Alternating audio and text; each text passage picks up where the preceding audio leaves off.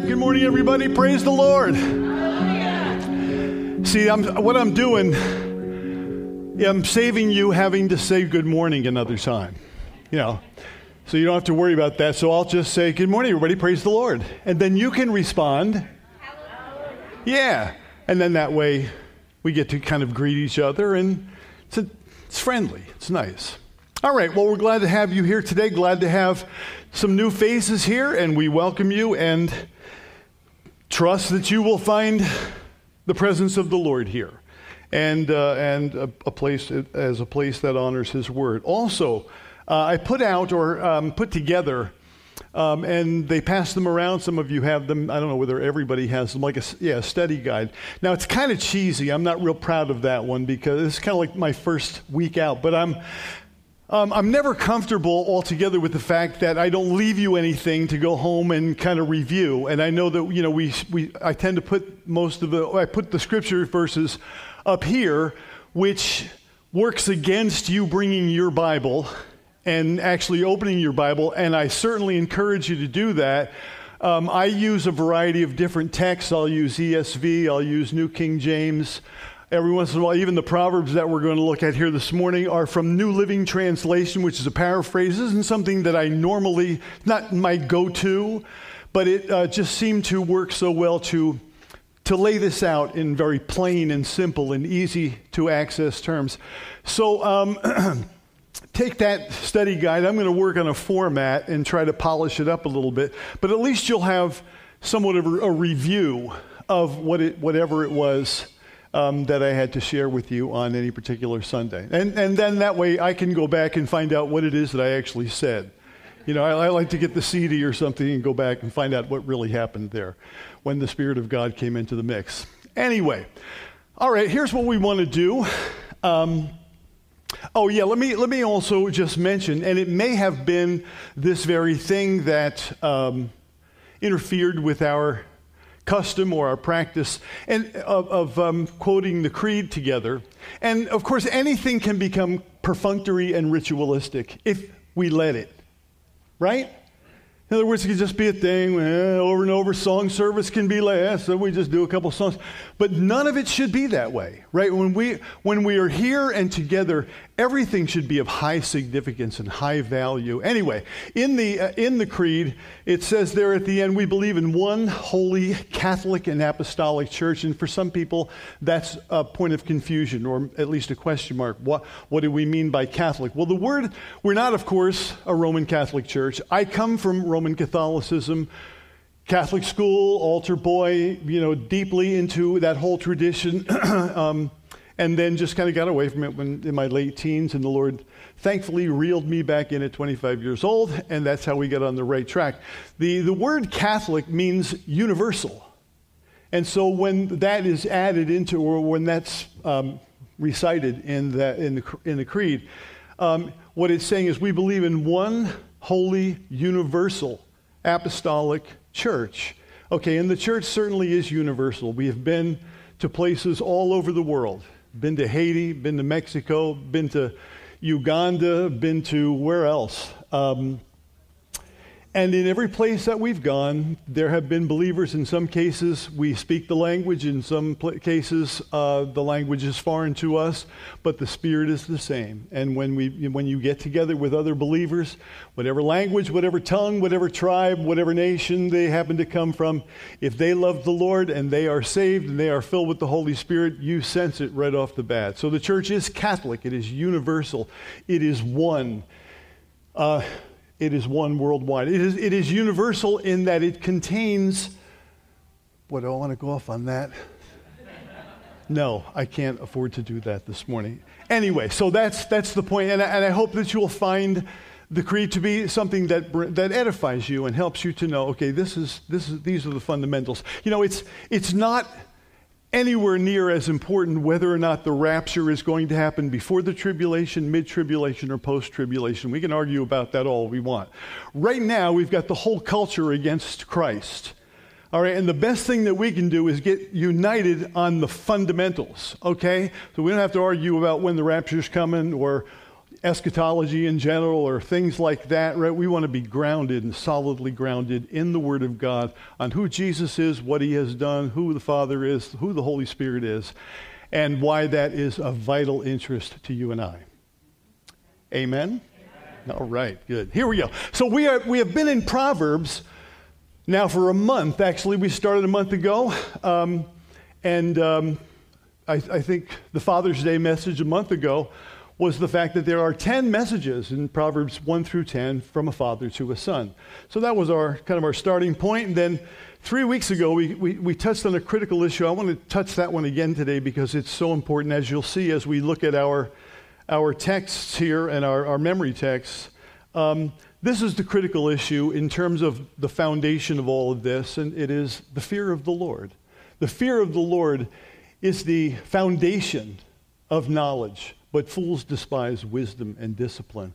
And so the fear of the Lord is fundamental. In order to gain the blessings, to gain the advantages that come from reading and studying and learning the Proverbs, which are many, which we'll look at here this morning, they are all grounded. They all start with fear of the Lord. And I'm going to take just a little bit of time this morning to make sure we understand that concept, because it's of vital interest. So, should I ask you to stand up one more time? Yeah. You want to stand up? Let's stand up one more time because we'll do our memory verses here. Our memory for last month was Proverbs 1 through 5. Memory, or maybe 1 through 4. This month it is Proverbs 1, 5 through 7. And it's kind of the whole introduction to the book of Proverbs. Proverbs is wonderful because it just lays it right out for us. It says, this is what the Proverbs are for. And if we are wise or interested in becoming wise, we will hear what the introduction is saying and then realize, man, this can be real helpful to me. I got to get on board with all of this. So here we go. Let's put those up and we will quote them together. Yes, no? Oh, that's right. I got the thing. Sorry, Danny. I got the thing, but it's no friend of mine, this thing. As you know. Wisdom 101, embracing the purpose of Proverbs. Here we go. Let's read it together. These are the Proverbs of Solomon, David's son, king of Israel. Their purpose is to teach people wisdom and discipline, to help them understand the insights of the wise. Their purpose is to teach people to live disciplined and successful lives, to help them do what is right, just, and fair. These proverbs will give insight to the simple, knowledge and discernment to the young. And then let's go on to this month's passage that we are learning and memorizing. Let the wise listen to these proverbs and become even wiser. Let those with understanding receive guidance by exploring the meaning in these proverbs and parables, the words of the wise and their riddles.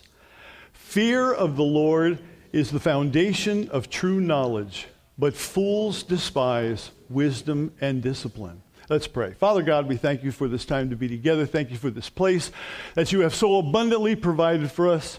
We thank you, Lord God, for everyone who's here, and we believe that everyone is here by your eternal plan and design. And so we pray, and you alone, O Lord God, know the issues and the needs and the concerns and the burdens and the joys and all of the individual things that are part of each of our lives.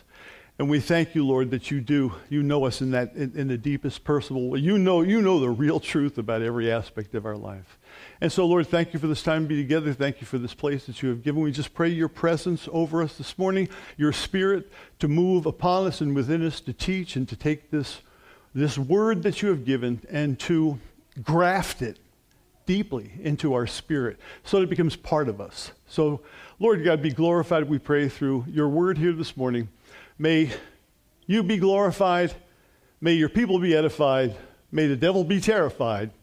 Pray this now in Jesus' name and for his sake. And all of God's people said, amen. Amen. You may be seated. Okay. Nah, I changed my mind. I'm only kidding. Now, then it is like Catholic Church. Right? Is that what somebody just said over there? It's all right, let's kneel, let's stand, let's kneel, let's stand. I don't mean to mock.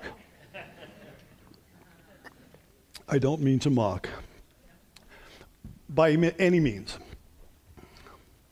So, I said I wanted to again look into this idea of the fear of the Lord. It's so important. Notice that scripture is so obvious. The fear of the Lord is the foundation. Okay, now a lot of times I think we tiptoe around this whole idea of the fear of the Lord, okay? And we try to make it so that no one would ever think that our loving God, that anyone should have to be afraid of our loving God. And we choose verses like John 3:16, for God so loved the world, he gave his only begotten son, that whosoever believes in him, etc., right? First John 4, beloved, let us love one another, for love is from God, and he that loves knows God, and is born of God. The person who does not love cannot possibly know God, for God is love. Yes, we want to emphasize, of course, the love that is God's. And Romans 5:8, which was another memory passage so far this year, for the love of God is shed abroad in our hearts by the Holy Spirit who is given to us. So we understand that this thing is grounded not in fear per se, it's grounded in love. But it is important to know that the scripture does not vary on this truth. The fear of the Lord is the beginning of wisdom. Now, let's take a look at this. What does it mean to fear the Lord? The way of wisdom begins with fearing the consequences of disobeying God. Someone should say amen. That, and that's why it says, this is not the high point, this is not the culmination, this is not mature Christianity to fear the Lord. This is beginner Christianity, but your Christian life, your relationship with God won't grow unless you have the deepest possible respect for God's way, God's rules, God's system, you are God's creation living in God's world. And if you try to do it on your own, by your own set of rules, you'll have a really hard time down here. That's just simply the truth. Life will be very difficult. And that is the one thing that God wants to deliver us from, the difficulty of a life that just keeps on plowing into another wall and making another mistake and doing some silly, stupid, foolish thing, and then reaping the terrible consequences of bad behavior. So I think that sometimes we dumb things down a little too much when we kind of soft soap the fear of the Lord. The fear, what is that? Oh, that is my cell phone that is Bluetooth to my amplifier. Now all this technology works flawlessly, you know, but we'll get up here on Sunday morning and 2 or 3 mics don't work, or there's, you know, anyway, there are demons. There are demons that are specifically. Pastor Joe, will you affirm that? They live in the wires. They live in the wires. Yeah, they are absolutely just there. They are. But we rebuke you. We have victory over. Anyway, being silly. Say what? Demons come to church more than we do. There you go. This week I saw on a church sign a statement that said, nothing can separate you from the love of God in Christ. Or no, it just said, nothing can separate you from the love of God. And I disagree with that. I understand what it says. I understand where it says it, and I understand why it says it. And I also understand to whom it says it. And it is not saying that to all the people of this world, that nothing can separate them from the love of God in Christ. No. And it is also not identifying anything internal. It's all talking about external. Shall nakedness, shall famine, shall peril, shall the sword, shall tribulation. You know what I mean? Like he's talking about all these. Can anything external interrupt or interfere or remove us from the love of God in Christ? No. And all these things, Paul goes on to say, we are more than conquerors through him who loved us. So the person who has come to know the Lord, well, in that case, yes, no one can separate the love that God has for you. But the fear of the Lord is the beginning of wisdom. Here's a verse of scripture that maybe somebody here needs to hear this morning. Certainly this world needs to hear it. This is kind of like the major, big-time, unalterable law of the universe. Rule number 1, do not be deceived. God is not mocked. For whatever a man sows, that he will also reap. For he who sows to his flesh will, of the flesh, reap corruption. But he who sows to the Spirit will of the Spirit reap everlasting life. That is the rule of the road. That is the way that it is. And so we are urged and advised to think seriously about what it is that we are sowing in this world. What are we planting in this world? Jesus himself teaches the fear of God. This I hope will bring a sense of, an onus of authority on it, of course, but also it just helps us to think more so as to not marginalize. Whenever we are marginalizing or trivializing or dismissing God, anyone who is marginalizing, trivializing, dismissing God should be afraid of God, because it is appointed unto man once to die, and after this, the judgment, right? And so that's a reality. Everybody has a date. Everybody has an appointment that you will not be late for. And that appointment is inevitable. It'll be the appointment that we have when we stand before the Lord. And so with that in mind, Jesus teaches this. And I say to you, my friends, do not be afraid of those who kill the body, and after that have no more that they can do. But I will show you whom you should fear. Fear him who, after he has killed, has power to cast into hell. Yes, I say to you, fear him. Now, am I trying to put just the big heavy on us? You know, here we want to talk about wisdom and Proverbs and all these wonderful, happy, joyful, encouraging things, to put this big heavy about the fear of God, and not at all. You see, the fear of God is the beginning, foundation, and that's the important thing to understand, that it has a place in the overall sequence of our relationship with God. Okay, so the fear of the Lord, the world would be changed very quickly if everyone in our world had right respect for God. If people in our world began to have a proper fear of the Lord, behaviors would change, lifestyles would change, all kinds of things would change in our world. Our problem in our world is that our world has no fear of right? There is no fear of God anymore in this world, and that's why things are getting so crazy so fast. Now, if fear is the beginning, if fear initializes the proper relationship, and I tend to always use an illustration that's meaningful for me. It makes me think of my dad. Now, my dad went on to be with Jesus about 11 years ago, yeah. And he loved the Lord. He was here every Sunday. My mom is here today. My sister is here today. Mom, raise your hand. Mom is over there, and she's still going strong for Jesus. And my dad loved the Lord. My dad was a great dad. But I knew what it was. I knew what it meant to fear my dad. Okay?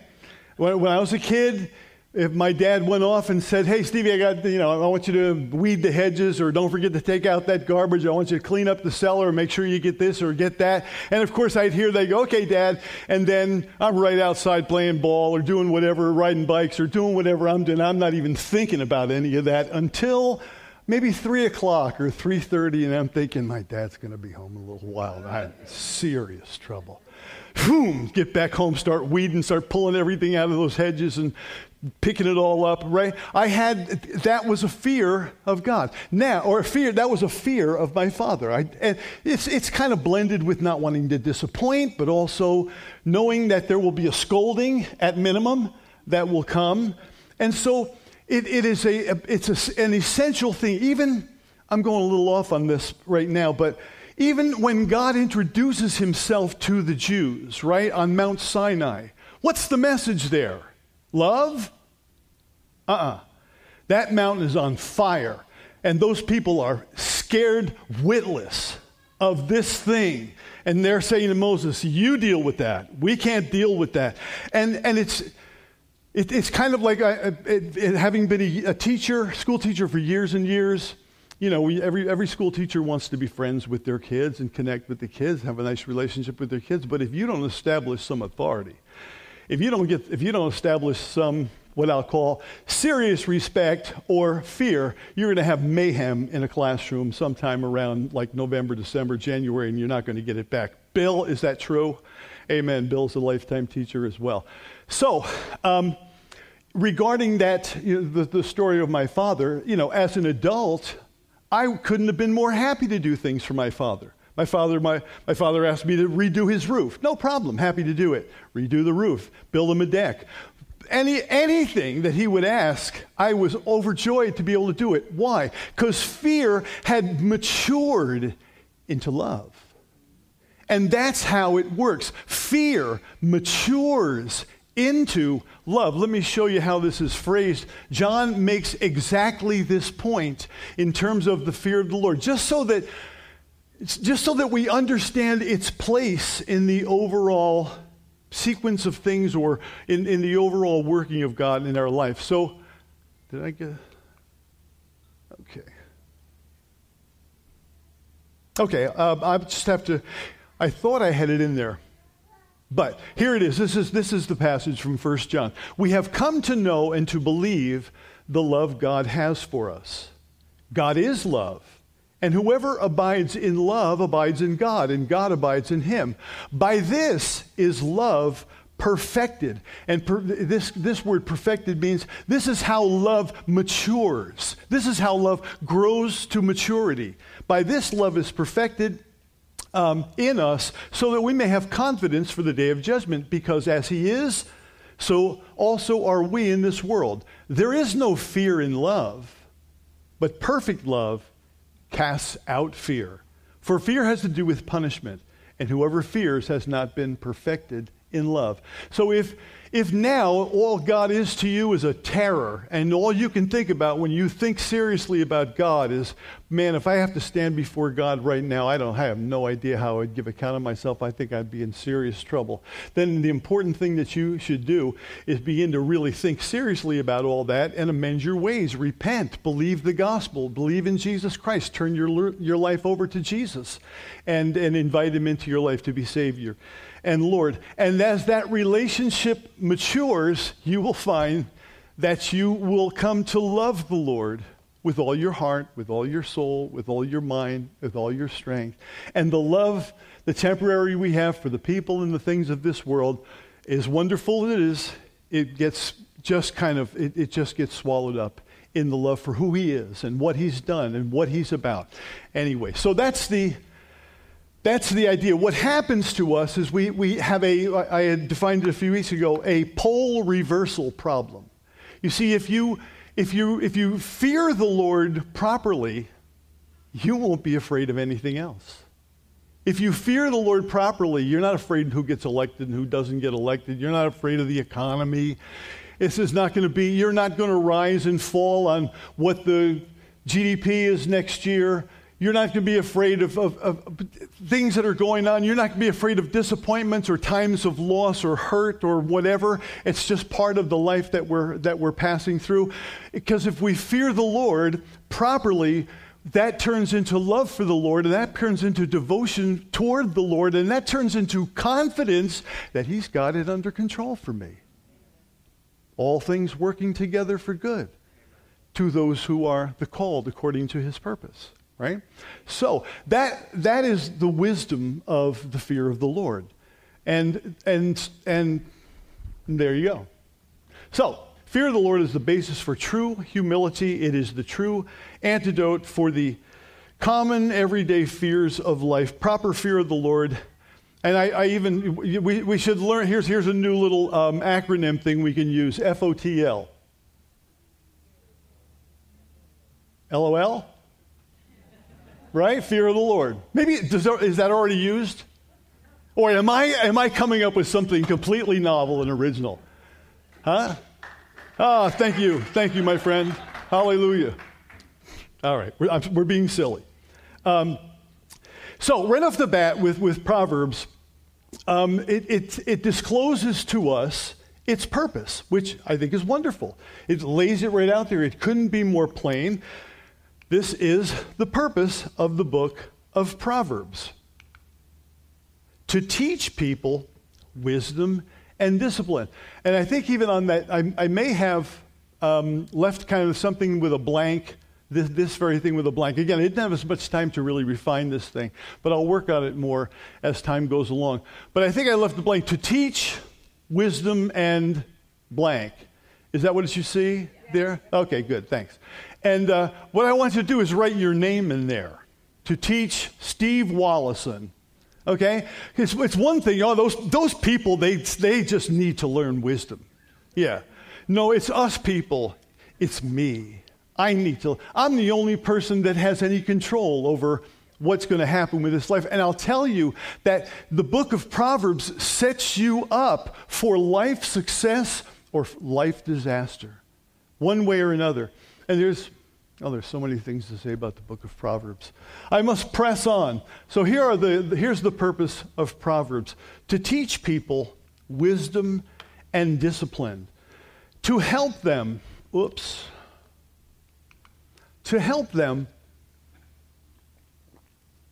understand the insights of the wise, to teach people to live disciplined and successful lives. What God wants for you and I is to live a successful life. To live a successful life will be acknowledged at the end of the road with the word from Jesus, "Well done, good and faithful servant. Enter into the joy of your Lord." That's the definition of a disciplined and successful life. To help people do, that's important too. Notice that it's not, we often tend to think of wisdom as something maybe synonymous with knowledge or with education, erudition, accumulating large amounts of information. But it's really not, that's not what wisdom is all about at all. Wisdom is not knowledge. It's the ability to use knowledge in a constructive way to be able to receive life guidance as you navigate through the many different changes and strange things that come your way. So to teach people to live discipline, to help them do. Wisdom is about do, okay? Not about think. It is about do. These Proverbs will give insight to the simple, knowledge and discernment to the young. So then you have that little thing to teach, just write your name in there, to teach whoever you are wisdom and discipline. Now, wisdom and discipline here are linked, okay? They are linked in the first verse of the passages that we looked at this morning. They're also linked in the last verse that we looked at. So the Proverbs start by saying that these things, the purpose of these things is to teach us wisdom and discipline. And then the last verse says, the fear of the Lord is the beginning of knowledge, but fools despise wisdom and discipline. So your reaction, my reaction to wisdom, God's wisdom, and that's another thing, that will probably be next week's message, because we'll need to look at, if we're going to study this concept of wisdom properly, we will look and see that there is actually a true wisdom, a real wisdom, or what should be called a godly wisdom. That meaning there is a wisdom that accords with the Word of God. It confirms it. There's also a wisdom, or there's also a thing in this world that is perceived by many as wisdom, but it is not godly wisdom. And we're warned to know how that wisdom manifests itself and to not get sucked into it. Because what the devil does with everything, he can't create anything. What he does is counterfeit. And he makes something that looks like the genuine article, but it isn't. Okay? And then it's deceptive. Every man is tempted when he is drawn away from his own lust and enticed. Then lust, when it conceives, brings forth sin, and sin, when it is finished, leaves death. Do not be deceived, my beloved brethren. That whole idea that the devil's there holding something that seems to be the thing that you've always needed and wanted, but if you, in fact, you even strive or get that thing, you'll find out it was never that valuable to begin with, ever. It was, and so anyway, There is a godly wisdom, and there is a demonic or a devilish wisdom, and we'll take a look at that next week. The thing that is first presented to us here is this idea of wisdom and discipline. So they're linked together. They're kind of sisters joined at the hip, you might think of it. They only come as a pair, right? You don't get one without the other. Both are necessary. If you wind up with wisdom and no discipline, and what I'm saying is I will have to just kind of define that a little bit. If you wind up with Bible knowledge, you got a lot of Bible knowledge. So stuff that should be maturing into genuine life guidance kind of wisdom, the kind of stuff that is really helping. But all you've got is a bunch of knowledge about what the Bible says, but you have no discipline, then essentially what you have is a philosophy. Essentially, what you have is an opinion. And an opinion doesn't change anybody. An opinion is just your opinion. It's just what you think. What we need to have is the wisdom of God that then begins to manifest itself in life, in the life that I'm living. That's the validation. That's the proof in the pudding, so to speak, that if you are living and practicing God's wisdom in your daily walk, even most importantly in your relationships, the place where wisdom shows up or the lack thereof, where it is so obvious, whether it is in play or whether it is not in play, whether wisdom is in control and guiding or whether it is not in control and you are lacking wisdom, will be in relationships. There's no fooling relationships, not the real ones, not the spouse relationships, not the kid relationships, not the everyday work relationship. You know, I'm talking about real relationships, real things that matter, real connections between human beings. That's where the wisdom thing is going to be most important, because it takes, there's nothing more delicate in this world than relationships. There's nothing easier to wound and break and offend. And we are all so good, we are all so practiced at being selfish, that relationships just kind of force us. We're also accustomed just wanting to be the center of our own little universe, and relationships just force us to come out of that and to interact with other people. And that's what we were meant for. It's kind of like... last week when I closed it down. I'll have to bring it back next week. I was looking for a video to kind of illustrate what I was talking about last week, because I was talking about the ant, right? And so I was carrying. I had gotten this. My daughter had gotten this ant farm for my grandson, and then we had it, and then we ordered some ants and put the ants in it, and looked at it. Cool, that's really neat. So this pile of sand, the little ant farm thing. Walk away for like 6 or 8 hours and come back. It's like, wow. And so it brought me, and then all of a sudden I remembered that Proverbs talks about this. Go to the ant, you sluggard, right? And so it is particularly an admonition to a person whose problem is laziness, okay? If laziness is your problem, go to the ant. Look at those ants. See what's going on there. And then in that little box that I had last week, here within a few hours, there must have been 150 ants in there. Everybody's doing what needs to be done.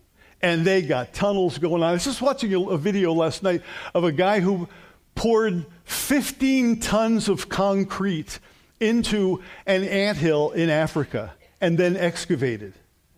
Okay? And when he was done, it's like the thing was like 40 feet wide, probably about like 20 feet deep, and it was built like so wisely and so well and so securely. And the interesting part is, go to the ant, you sluggard, and learn her ways and be wise, who, having no captain or ruler or overseer, accomplishes all of her work without anybody watching anything. It's interesting, too, I thought, that it's noting, go to the ant, observe her ways, and be wise. The only useful ants are female, except under one set of circumstances. You can probably guess what that's all about, right? What are men good for? At least for that, right? So they only cultivate, they only make male ants when they need more eggs to be fertilized. So they then create them. Then there is this fertilization thing that happens in one fashion or another. Sometimes they fly up, and whoever can fly up and mate is the lucky winner. And sometimes it's often, whatever it may happen to be among the ants. The males, once mating is accomplished, die and they're eaten. So guys, we should be pretty happy. We've got a few more assignments and responsibilities here than just that, and then, done. Anyway, but go to the ant and do. So the point simply being that when I was looking at that thing, the analogy that I wanted to draw and hope to communicate again today is, can you imagine what the world would look like if the church worked according to the wisdom of the ant? If we were working according to the wisdom of the ant, we would be turning this world upside down. We would be we would be so busy and so productive, we would be a miracle.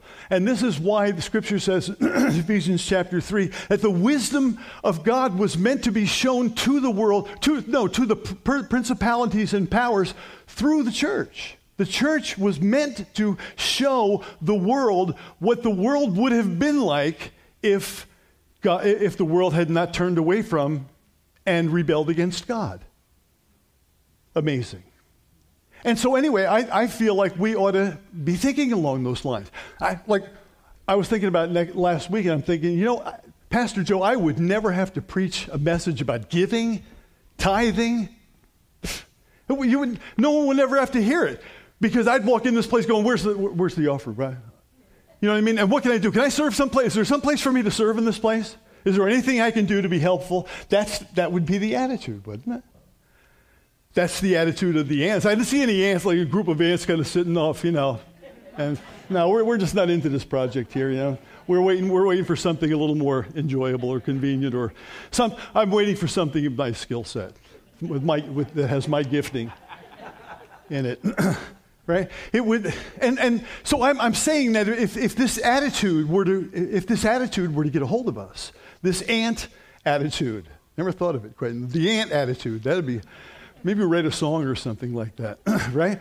But this kind of, how can I be productive for the kingdom of God, would deliver us, because it doesn't need somebody to run. So I got to go over to Jason here, and I go, Jason, I'm a little concerned about, how much money has been coming in from the family, and, we haven't seen you at the last two men's Bible, or whatever. I'm just picking on you today. But you know what I mean? Like, none of that would be necessary, because everybody would go, what can I do next?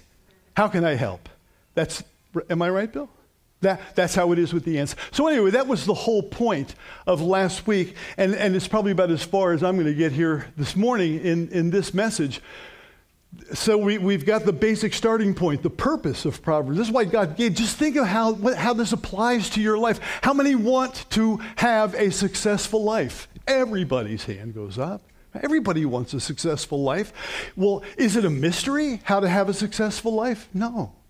God says, if you do this, you will have a successful life. If you employ wisdom and discipline. If you have wisdom, in other words, lots of Bible knowledge, no discipline, you're just a lot of noise.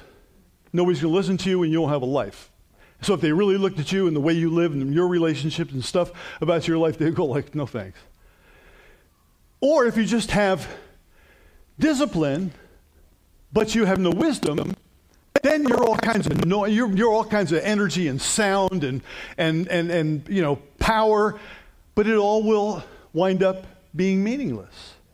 1 nanosecond after your life comes to an end, and all of this discipline and all of this energy and all of this that you put into whatever it may happen to be, but that turned out to simply be like you building your own little empire, and it was done in ignorance of the realization that you are God's creation, living in God's world, and you will only find your truest sense of destiny and purpose and fulfillment when you are doing what you are confident God is leading you to do as well as you can do it. Am I right? Isn't that good preaching? Yeah. Isn't that simple? You know, self-praise is better than no praise. You know? But that's about as far as we want to take it this morning. Praise the Lord. Praise the Lord. That's about as far as we're going to be able to get this morning. So that's good. Now I've got another half-prepared message for next Saturday night, which saves me a lot of... Anyway, glory to God. Glory to God. Let the Lord be praised. The point is this. There is not a person in this room. There is not a person out of this room that cannot lead a wise and disciplined and successful life, that cannot learn to do what is right and just and fair, and thereby inherit the blessings of the God who says, he that sows to the flesh, corruption down that road, but he that sows to the Spirit, of the Spirit, that person will reap blessing after blessing and ultimately everlasting life. Praise the Lord. All right, so let's pray. Lord God, what a privilege it is for us to come together in this place and just be able to sit under your word and hear it, to be influenced and affected by it, because the world is lost and dying because they don't know who you are. They don't know what you're about. They don't believe. And yet we have been given this precious gift. For you are saved by grace through faith, and that not of yourselves. It is the gift of God, not of works, lest any man, woman, should boast. You have given us this ability to believe you. Give us more of this ability, O God. As the person that you spoke to one day, Lord, I believe, help my unbelief. Help our unbelief. Convert our unbelief into faith and into confidence and into energy and action. Your word says, who is a wise man with understanding? Let him show it by his works that are done in the meekness of wisdom. So it's all about what the fruit of our life is and our choices is. And we all need wisdom so desperately because we are walking through a world where we know almost very little of anything. And we certainly don't know what's coming tomorrow. And so, Lord God, we just pray today that you will help us to reach out and take hold of your wisdom, to seek you for it. Hey, can I give you an assignment? Can I give you an assignment as we close? I'm going to ask you this week to take at least a couple minutes a day to act. Because here's what it says in Proverbs chapter 2. My son, if you will raise up your voice, if you will lift up your voice for wisdom, if you will cry out for understanding, if you will seek for it as for silver and search for it as for fine gold, if you will hunt for it as for a hidden treasure, then you will find wisdom. For the Lord gives wisdom. Out of his mouth comes knowledge and understanding. So in other words, it's there, it's available. God is standing there delighting in imparting it to you and I. But there is an incumbent aspect on us that we must ask God for this. It's reasonable. God doesn't want to impose himself in any way on anybody. He wants us to get it, to wake up to it. And then so that's that's the assignment. Will you take a few minutes per day and just say, God, I'm here to seek you for your wisdom. How many have a complicated problem or situation in your life right now? I'm not going to ask you to testify to it. Okay, yeah. Complicated or difficult problem in your life right now? Go ahead. Yeah. Yeah. Okay, you need wisdom. Father, allow us, we pray, to discover your wisdom in humility and then to bear the good results and fruit so that the world can see what happens when you are in charge, that you may be glorified, that you may be honored, that you may be praised, that your church may reach the lost world. Thank you for bringing us together here today. Thank you for this wonderful book of Proverbs, full of wisdom and insight, giving us knowledge and understanding, helping us to know how to do what is right, just, and fair. So bless us as we allow these things to speak into the deep part of our life, into the reality of who we really are, deep, deep, deep down to the dividing asunder of soul and spirit, to the very dividing under the division of soul and spirit, place where thoughts and the place of thoughts and intentions of the heart. Pray this now this morning in Jesus' name and for his sake. Amen. Amen.